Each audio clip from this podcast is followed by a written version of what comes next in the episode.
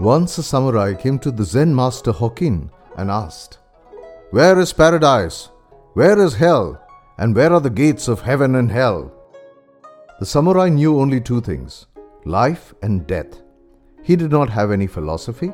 He just wanted to know where the gate to escape hell was and to go to heaven. And Hokin answered so that the warrior could understand. Who are you? Hokin asked. I am the leader of the samurai, the warrior replied, and the emperor pays a tribute to me. Hokin laughed and said, Are you really the leader of the samurais? You look like some poor ragamuffin. The samurai's pride was hurt. He forgot what he had come for, whipped out a sword, and was going to kill Hokin.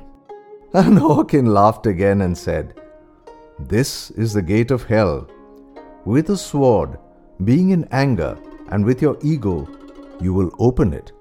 The samurai realized that idea, calmed down, and sheathed his sword.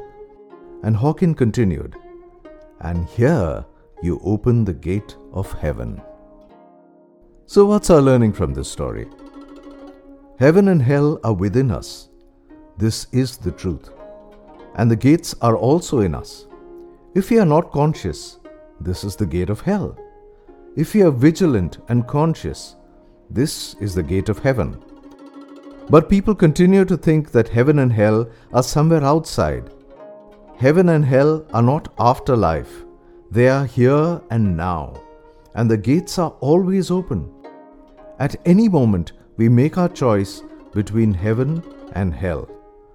This will come through constant awareness. Sai Ram.